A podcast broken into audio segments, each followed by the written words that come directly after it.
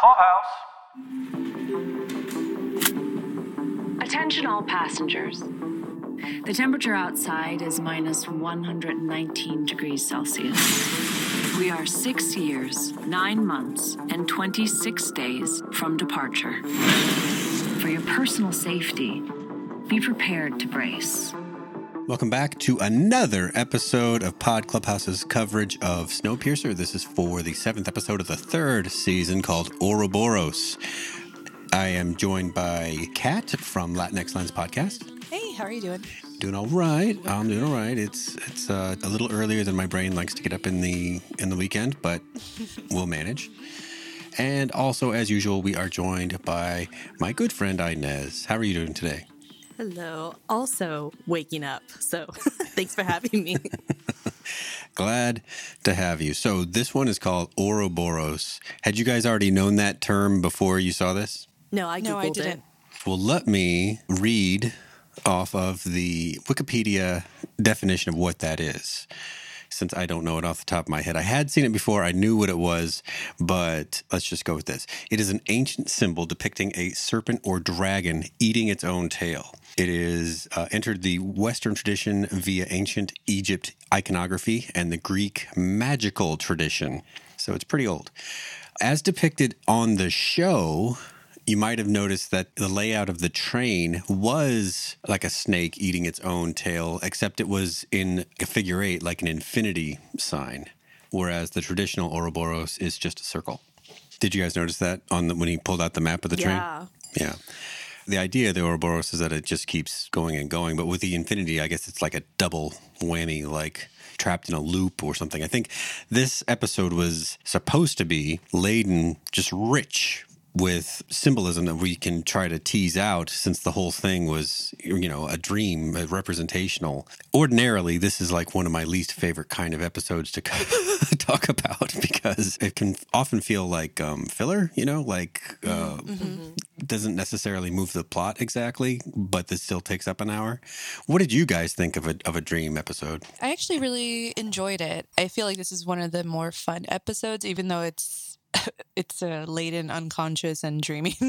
but it was fun to see the characters reimagined in in this like dream state, in the dream train. I don't know what we want to call it, but it was fun seeing, um, you know, like what they would be in like another not another world, but it was it was funny like seeing LJ still being like her LJ self, and even Layton's like, oh yeah, of course you would still be villainous. right yeah Um, but then I was wondering too, because usually, traditionally, in like the longer season uh, seasons of TV, like previously, like the twenty four episodes, there used to be these episodes where they, they would just have more fun, like what you said, and they were filler.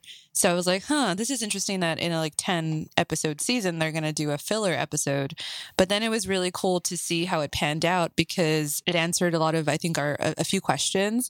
I was thinking of Inez with Layton and his uh, leadership skills, and I I like that it was answering like his headspace of finally I think having literally pardon the pun uh, come to a head of all the decisions that he's made and how and the consequences of that. And then i liked that the tree thing is not a mystical woo woo thing and it actually is something that happened. And i love the way they uh like that came out. I was like yay it's more it's science and it's just like a, a memory thing. So um so yeah I, I did enjoy the episode. I think there was sort of a, it was a little bit of a filler episode but maybe it was needed after like the whole previous episodes and it was kind of nice to propel us forward and just see the characters in a different light for a little while. I tend to not particularly enjoy these kinds of major pivots um, from like a, a common kind of theme, right? I've been so like factual and so like science driven and so like logical put together. So I get thrown off by these kinds of episodes that are very symbolic and creative. But that said, I loved this episode so much. I felt like I was in like a Disney ride, you know, just like like I was just immersed in a brand new, unexpected world. And I just think I focused so much on just like all of like I wanted to see what the characters were going to turn out to be. I wanted to see what this experience was in this, you know, near death experience perspective of Layton's. It was a lot of fun. I really am surprised at how much I liked it. did either of you guys watch the leftovers I did no not. i haven't Oh, well then. this will be a very short description. There's a there's a there's a pair of episodes in that series that depict a character who has elected to almost die a couple of times for the purpose of seeing this flip side world where everyone he knows is also recast as somebody else. He himself is an international assassin. That's the name of the episode, International Assassin. So it's this wild adventure of, you know, abductions and intrigue and things that his life isn't normally you know, involved in. I was reminded of that episode in particular. I also thought that some of the imagery reminded me of the original Raiders of the Lost Ark. Did you guys? Yeah. It felt like a Jungle Cruise because usually I thought it was going to do more of a noir esque mm. uh, episode. Yeah, because it kind of like the lighting at the beginning, and then and then there was just so much um, greenery, and then they were doing like you know like Javi, and like they were doing like Spanish music and and stuff like that, and so I was like, oh, this is cool. Like I like that they went in a different direction for this sort of throwback noir. Um, like you know episode but it was um in this uh i don't know they were going for like a tropical flavor kind of thing i don't know i liked it Yeah, but it did feel Jungle Cruise adventure. Uh, like like Inez said, it felt like we were going on a ride. I thought that Mr. Wilford reminded me of the Belloc character from Raiders, uh, specifically yeah. with that hat and that, that white suit and the white suit. Yeah. yeah. All right. Well, let's let's dig in. Let's talk about the the dream, and then maybe we can talk about the real world after we're done talking about the the dream, because the real world only consumes you know a couple of minutes of the of the show. First off, is there anything about the dream that stands out to you as like this is unmissable symbolism? I think everybody would see it this way. For me, I'll lead off. yes, please. was the moment when LJ and her goons kill all of his friends in the third class dining car or Roche's Cantina, whichever. I thought that that probably meant that in that mindset that Layton died in, and we know he wakes up in a different one, but the one he, he died in, it spoke to me that that meant that he would be willing to sacrifice anybody as long as he was able to play out his idea, which in that in that instance was still um, heading toward nude, nude, nude Eden, uh, New Eden. Um, And yeah, that's that's what that meant to me because he just looks around and Alex is dead, Roche is dead, uh, everybody's dead, and uh, since the whole thing was him coming to grips with the secret and and it maybe not being based on anything real, but he learns that later, of course. But he was still willing to carry on with the adventure to wake up and lead people to New Eden. It it, it seemed to me that since he had already let Pike die, you know, let him by his own hand, that he'd be willing to let others die. Maybe not exactly those people, but definitely others. That's a very interesting perspective. And in this uh, kind of episode, the reason why I struggle enjoying them is because I don't like to put the hard work into figuring out symbols. and so what you're saying is totally, I think, a valid perspective and a, a valid inference. I did not get that. In fact, I took it as I wonder if this is symbolic of um, his fear of people finding out his lie because he told her a lie to get across. She she knew that it was a lie because it was a child's performance, right? Because he's the dancer. Right. And and then she comes in and like kills everybody. And so I kind of took that as like a symbolism of like his lie leading everybody to their deaths. That sounds good too. See, when it comes to symbolism, I'm not exactly a home run hitter. me, me neither. This is why I stick to facts and logic. I need something tangible trying to reinterpret how the different characters manifested in the dream world, I think you could probably get lost you know, mm-hmm. enumerating what they were, what they are, what it could mean. Because in some of those cases, I'm positive that the writers wrote in a character in some cases and just were like because we need an actor in that role but it but don't draw too much from it. Does that make sense? Like yeah. having sykes as the bartender probably not an important parallel to try, to, to try to make you know but but pike is the priest maybe that is more important. Yeah and then also josie as like the um tail boss Yeah, tail boss because she is basically like the leader of of them in a way. You know, like she's like the mom. So yeah, I got that, and I, yeah, I think in some of these it's just they're just fun. Like the side characters are just fun to see them. Like Javi as like uh Wilford's. I guess I don't know. Javi was, Was like- hot. Yeah, yeah, yeah. I was, was, all like, about that crew. Between Yeah, yeah. Ruth, and Wilford. In that, Oh, ooh, Ruth. man, that was Oh. steamy. Yeah, and then Javi had like a moment with Sykes too, like when he was asking for like the shots, and I was like, "Is this like gonna transfer the real world?" But probably not. E- Evil Ruth has brown hair and, and braids. Uh, Yeah, Can we talk about Evil Ruth for a second? I Uh, yes. love how much fun they had. Uh, like they had to have had a blast writing her character for this episode because it's so unexpected. Her wardrobe, her attitude, like she was so fucking scrappy. I loved it so much. And I think probably I was just laughing about this a second ago. Like, you know, even like her wardrobe, right? Like to have her like uh, you know, you you can't help but notice that like the shirt that she's got on like shows her nipples through it um in, in the episode and I that was shocking to me, right? You don't expect Ruth like Ruth our Ruth that we know and love would never do that. Like she would never dress in a way where her nipples were showing. And I I, doubt fuck- it. That's true. I, I love that they like went there with this character. That's hilarious. I guess if if we're trying to pull some symbolism, uh, to me it was striking that Wilford in this wasn't the villain. Like he, it wasn't very villainous. Like you know, he ends up getting shot or whatever, and I don't know, it kind of had a little bit more sympathy, I think. And then given the real world Wilford and how he's turning a corner, also I felt like that was kind of a new thing. And then like, and it's more laden on his journey. You know, like every I think there was like so often every every every kind of uh, step he was taking in the dream world was just basically like remember where you came from and like remember this is it worth sacrificing? Like all that kind of stuff. It just felt like he's been maybe internally playing those things in his head when he's had to do these like really bad things and then i think he has never stopped because it's always there's always something coming up like mechanical failures that you know doing the side project like on you know the six months in the train and so i think it's been boiling up and then it finally just like all came out i think where he realized like oh he it probably stressed you know and that's why like and then that whatever when he was losing oxygen and we find out about the tree i think that was just like he realized like oh shit i probably fucked up.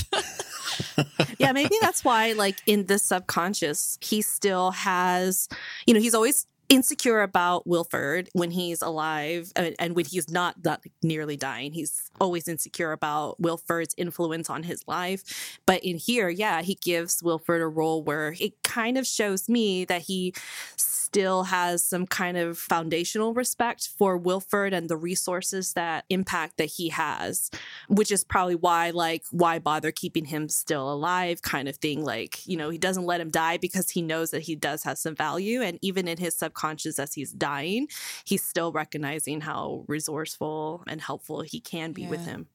And maybe also asking himself, am I becoming Wilford? Because he, in this store, in that dream state, he could be that character now, you know, like that way because of everything he's done and that he had judged Wilford for, but he's on the same path now.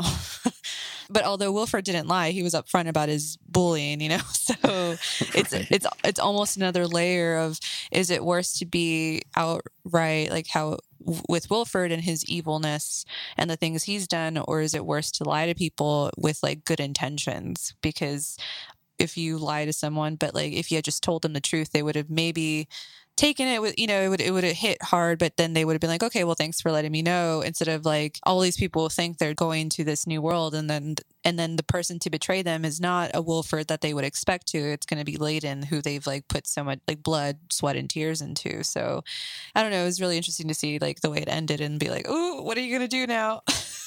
That is the the big fat question. I mean, he goes through the dream adventure, and I'm sure some of that sticks with him a little bit, even though dreams often recede. But I've never been in a coma, so I don't know how those dreams work. But he wakes up with a totally different point of view. So the question mark might be how much truth did the dream represent in terms of especially the Asha portion? Boy, that fight scene felt like to me, and I hate to be overly cynical with it, but was just like we still need this. This episode's two minutes short, so so let's let's put a fight in there just to kind of add some action. Anyway, I guess the question mark might be was it like a hypnotic sort of state? Did he pull out things from his memory that were there, or did he wake up just having seen things that were all entirely representational of some something else. It made me curious, but I didn't have the time to want to go back and watch that first episode and be on the lookout for little things like the little skull insignia, which seems like it could have, should have appeared also somewhere in that sequence, but maybe very subtly, and I didn't know to look for it. I just assumed that it was because this was making sure that we remembered that this scenario was him dying and that's and that this whole dream sequence was about him going through death. So I didn't think that it was something that I should have picked up like in a previous episode. I thought it was more about like the tone of this one. So I'll have to go Yeah. back and look too. Well, it did appear in that weird concussion receiving scene uh, last episode. So, what made me think that it Oh. might have appeared elsewhere was just that everything else in this dream appeared elsewhere, like the hula girl or Winnie's um, doll that she left with Pike's Yeah. body. They were all just, you know, they, they were concrete objects that he pulled into the dream state, but just sort of jumbled around. And like the the skull thing kept appearing, like on the on LJ's uniform or on the, some uh, signage in the dream piercer. And uh, on the papers that ben ben prepared the papers. Yep. yeah it was on his transfer papers. So yeah that's what made me think he pulled that also from somewhere but we just didn't notice it. But i might be wishing that were true Yeah, because we didn't see in that episode that they um, like recreated um, towards the end about with the tree and Asha.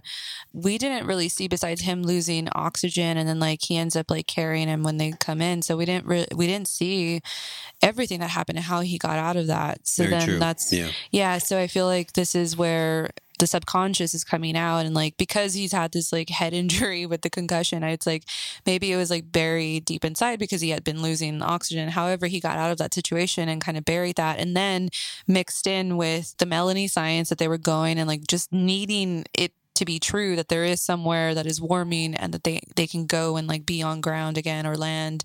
He's either remembering something like oh shit like you know because at the end when he said that like oh maybe i just wanted it to be true um, and sort of putting all those little pieces together. Although I'm sure we're going to talk about it in the real, real uh, world piercer. I like the dream piercer you said. Luckily, we still have the science, and so I like that it was paralleling with Alex and Wilford actually discovering something, and then like having a really big reveal, which I was really excited for. I, and so that actually made me wonder like in the next episode, either is he going to go and feel really bad about what he's done and like the fact that maybe there is no new Eden and he's lied to all these people and then tell people right away and then like mess everything up, or hopefully maybe Wilford and Alex can get to him first, or at least Alex, and tell him like, hey, there's actually a possibility that these things are real before he like messes it up, right? So I, mm-hmm. I, those were my questions with the big reveal and then the real world stuff. Anything you want to run with there inez? I was thinking about your question earlier, Paul, about like the validity of the information of like his final conclusion when he wakes up. Is it his insecurities that he's having because the dream sequence really fucked up his like confidence in what he knows? Or is it a reveal that he really did make it up because of something that he just like saw physically just the same way with the dolls and whatnot so i've just kind of been stuck in that curiosity because when I was watching it, I was so sure that he realized like he made it up. And then I had my whole like, fuck you, Layton moment. I told you you shouldn't get the data earlier on. And then I'm like, you know, now you want the data, right? Now you wake up because you're all in a fucking hole and you, you know, so, but you've intrigued my curiosity about is it still a valid thing that he's picked up? And now he's just kind of shook because he almost died about it and he wants to be extra secure. So I'm just kind of like on a my own little thought train right now. It is curious. I mean, because he does wake up very convinced, or at least he seems that way, that he's he's done a very wrong thing. Less so maybe about needing to kill Pike, but more so about leading the train in what may be a fool's errand.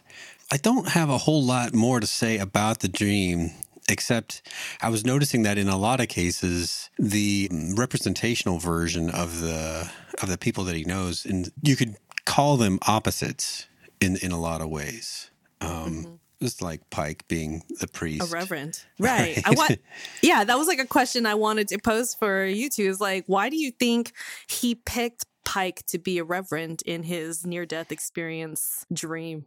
Well, Pike was the one wanting to reveal a secret, and I think priests are always taking in secrets and not revealing them. Maybe that represents, like you know, that thing of he couldn't keep the secret. Am I right? Am I right? what did I win? What did I win? nice addition, Paul. I like that. Um, I didn't have a, a, better one, except just that if you think about priests, um, I always think of they are the uh, arbiter or the person that is supposed to channel the the Lord's forgiveness for our sins. The sin of the day is, of course, killing Pike, who is taking the form of the the priest. So that's the perfect way to kind of fuck with your mind, right? Yeah. You know, I was thinking because, especially like after I saw the end when he does this reveal, like, you know, this secret doesn't have roots.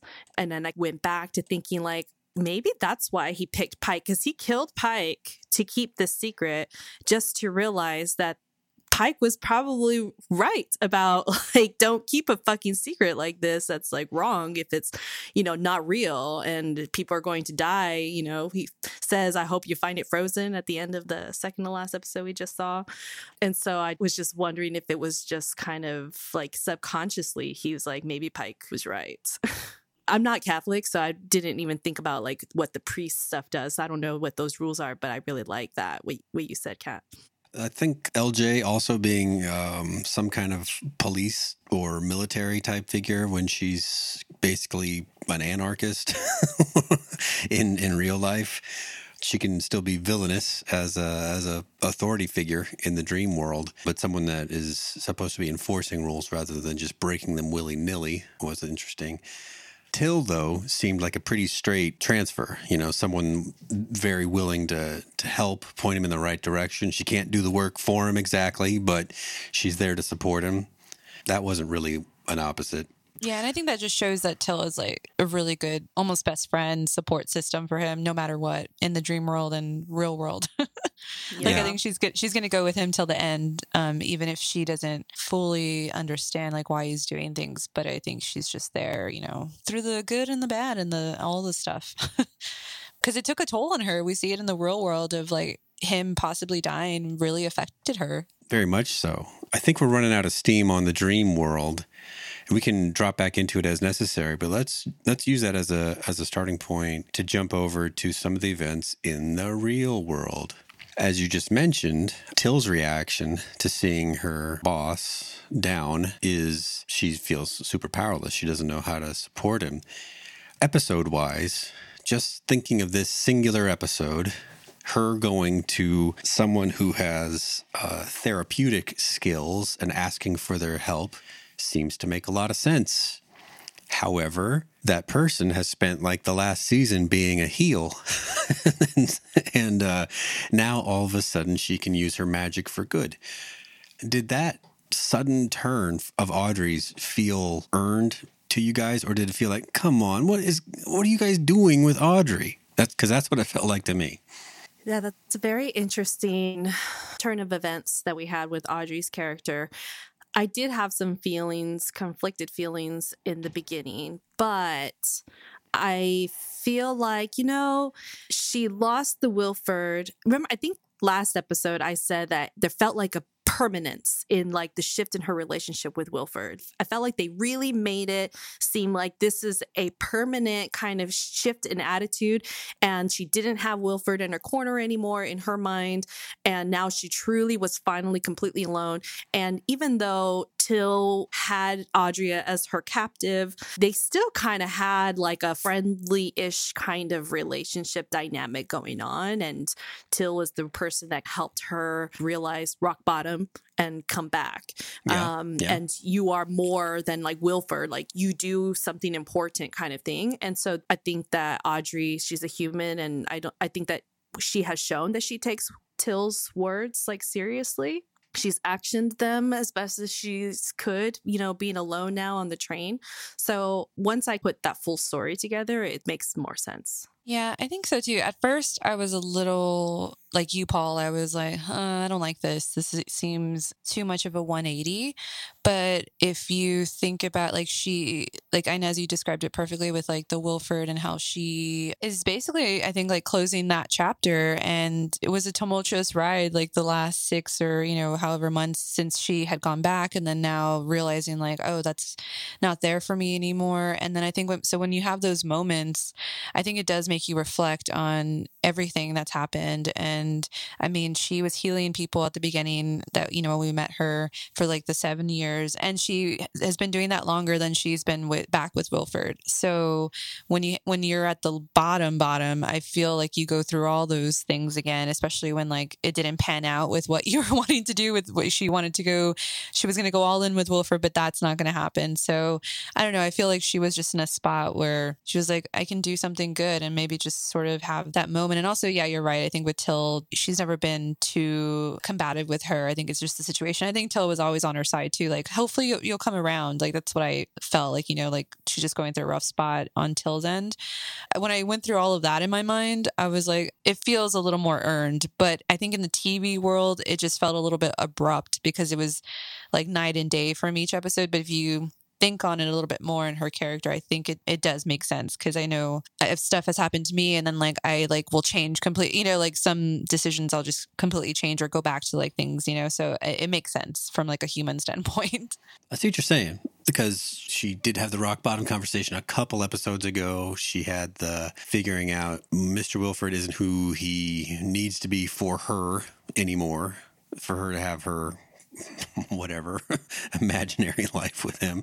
So, yeah, okay. All right. I still got my eye on her to see if she's going to make a drop, but she sounded like her old self. The way that she was speaking, she sounded and kind of looked also. She had that more glamorous uh, appearance. For now, right? And Mr. Wilford is like coming back all sexy, like, so she might be sucked back in by whatever he's brewing. Well, let's talk about him bringing sexy back. He said a few interesting things, and the way that he said them is something we can chat about. One thing that I noticed that he said was that he wanted to be left out of the politics when Alex came and well, she didn't want to tell him anything, but he asked a little bit about Layton and this and that and the other. And he said, Leave me out of the politics.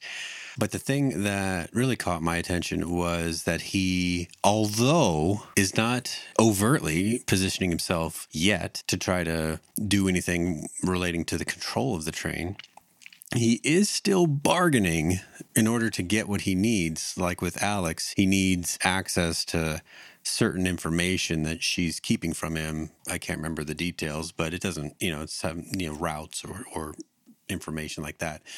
And he says, if you help me, though, we can figure out, you know, where your mom is or something to that effect, or if Melanie's still alive, relating to that piece of track that had a functioning, what was it, signal or something mm-hmm. uh, that someone would have to have set off manually. But if Snowpiercer didn't do it, then who did? I was like, Melanie did. um, uh, and I was like, oh, that's such a good way to bring her back in. I was like, yes, I knew she couldn't be dead. Um, hopefully, I hope that's what it is. But I guess like like Layton ha- is having this epiphany through the coma and everything he's done, and Wilford has had this and and seems changed by it by the way he woke up. And Wilford, on the other hand, you know, he went through um I forgot what the medicine's called, the drawer medicine or whatever. yeah, I forget um, also. But they call it suspension. Yeah, suspension. there you yeah, go. Yeah. yeah, suspension drug. And he seems to have awoken. At least, you know, I feel like you can't change that much, especially if you're have fundamentally been on the earth for that long. You know, like I don't know. I, I believe in change, but you know, it's a little different. But it seems like that suspension drug really messed him up, but in a way that maybe is bringing him to the good side. I don't know. Um, At least neutral, or, right? And I'm like kind of on his side. I'm like, wait, remember all the stuff he did, but um, he he has also awoken as like a new man. So like him and Layton are like paralleling in some ways, but like having these epiphanies. Well, looking at his his appearance, also, Yeah. um, he's like he's dressed Like less every day. villainous. Like yeah. Yeah like he seemed like normal like you know like a normal kind of like every day he's just an engineer trying to figure this problem out. Come on alex help him. And but that one it feels earned because i think they did good with having him on the suspension drug. And then like of course you would have you know it affected him also like really you know uh, significantly that maybe he's like oh I, you know blah blah. So i don't know. It, it felt earned in that respect um not as like uh, as abrupt as the audrey thing because we've seen it pan out over a few episodes I'm not super convinced that he's like a changed person. I just think that he loves solving problems. He loves really complex science, research, engineering type of things. And he has a lot of time to himself in this room. And he's his brain has been like slowly like getting better and better. And so he just had an epiphany. And that's all he care genuinely cares about right now is solving this puzzle for like the thrill in like Wilford kind of way. Wardrobe kind of thing, I didn't really think much about it. Maybe you're right, like that it is intentional to strip the villain part of him off, but also I'm thinking like he doesn't have energy, so like why would he want to like put on all of those like 18 layers of clothing that makes him this like dictator view? So I didn't think much about it. I'm not super convinced that he's neutral or good. I just think that he is enthralled in an exciting problem.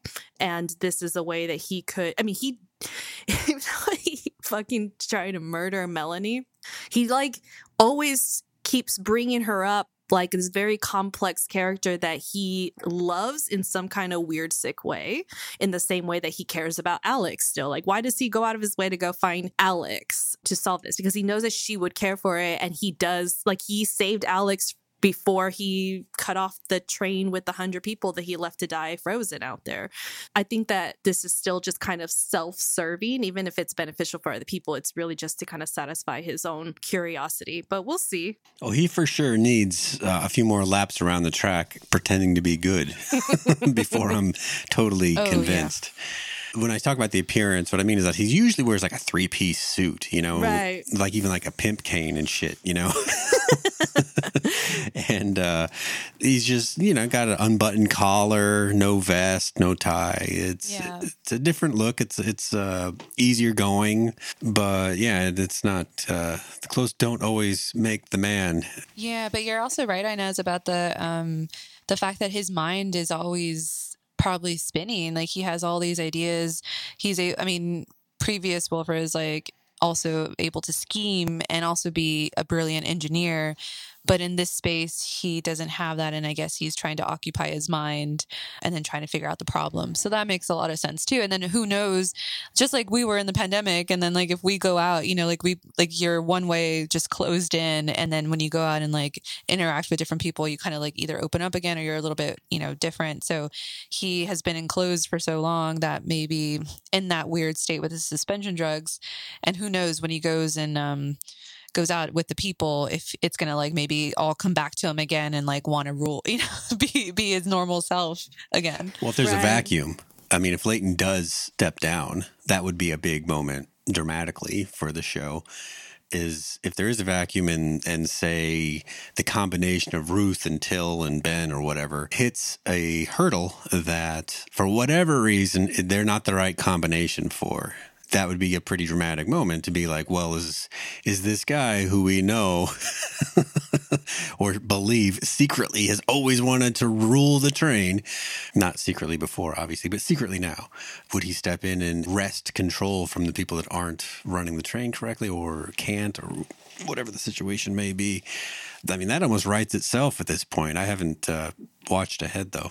You know, and also just to touch on the Melanie point, I really don't think that they would introduce this low hanging fruit of Melanie just for it to not be something. So I'm Mhm. going to choose to believe that I'm definitely going to see Melanie again here. I don't know when, but I finally, I think that. I don't know. I interpreted this episode as kind of like concrete proof to the audience who's been waiting for Melanie to return. And this is like a way of announcing that she's coming. So stay tuned to, to get her back because we know you all love her. Well, you know, the whole episode is called Ouroboros, not just the dream portion. and I've been staring at the um, Wikipedia definition since I read half of it to you.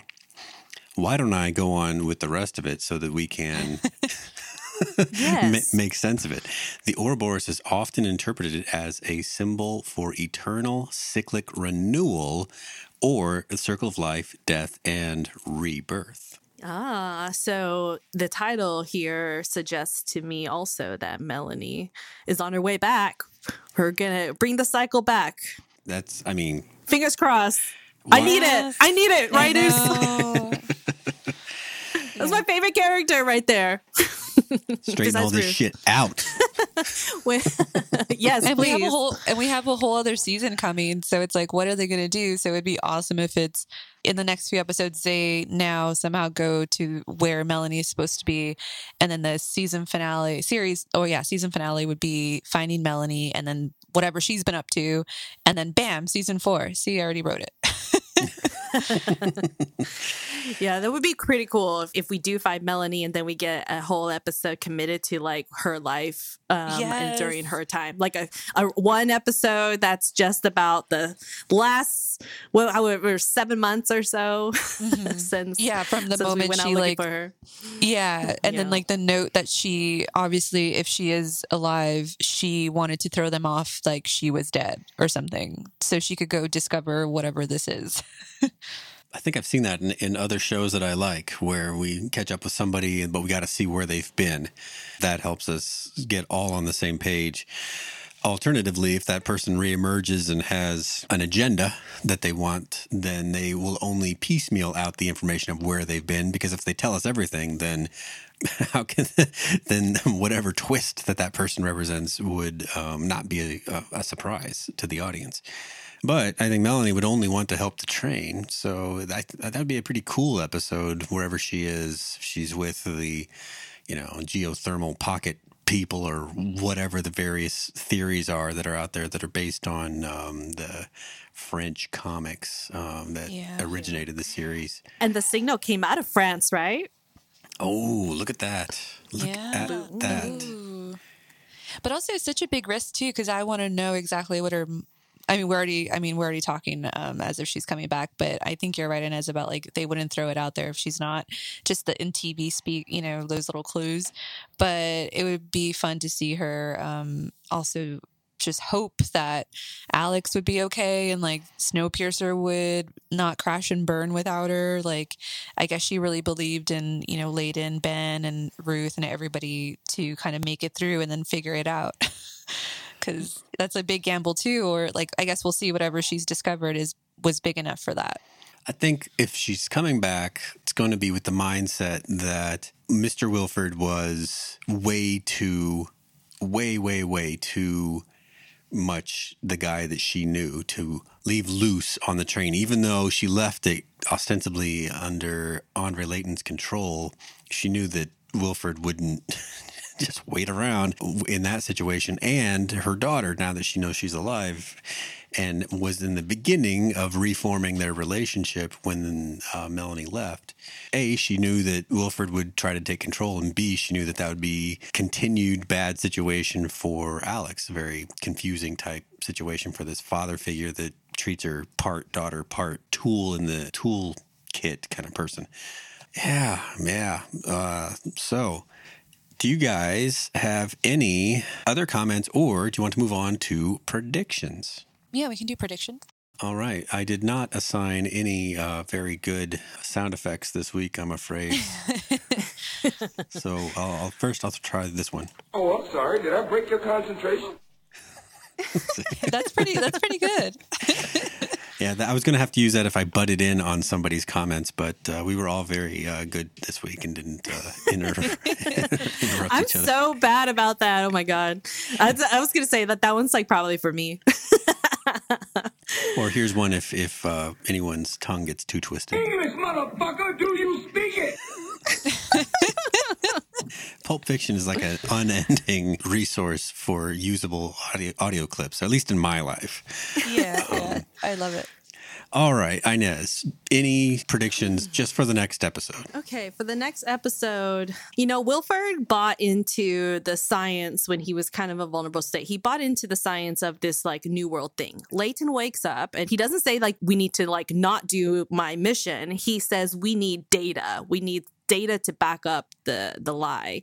And so I am going to predict that there's going to be a joint of forces here between Wilford and Layton and Alex will be key in convincing them I'm hoping that part of this mission is going to be we're gathering the data and also making a pit stop in France.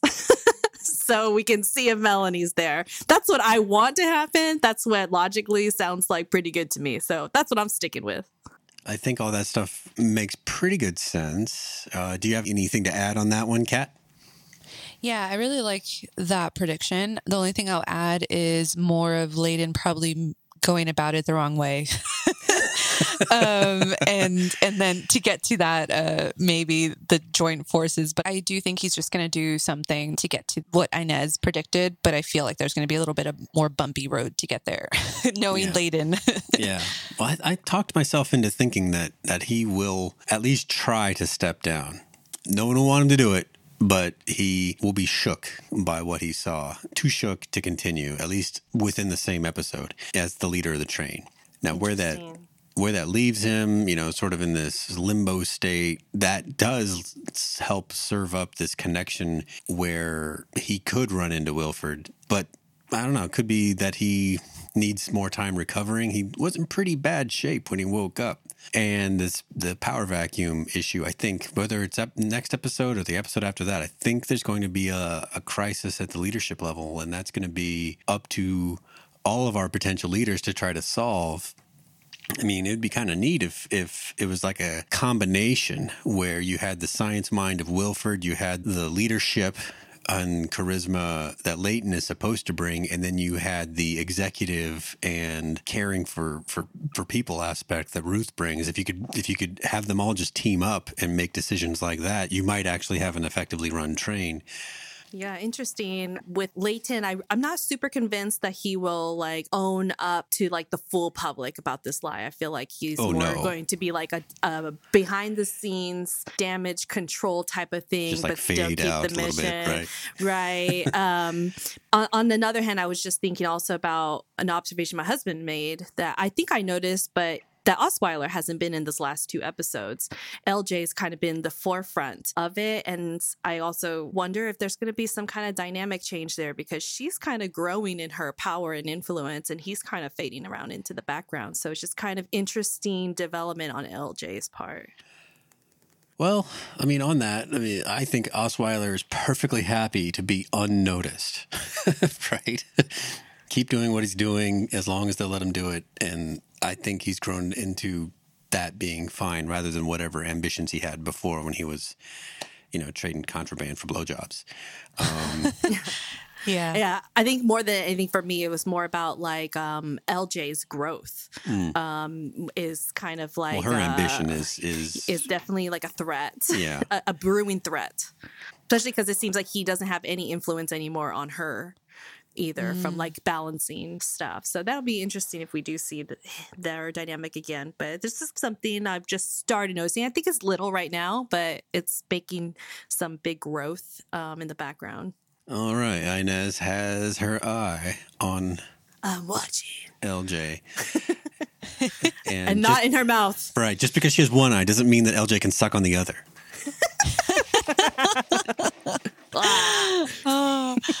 Just point of fact, Inez has two organic eyes. I just meant that she was keeping one eye on LJ, just, just using one of them.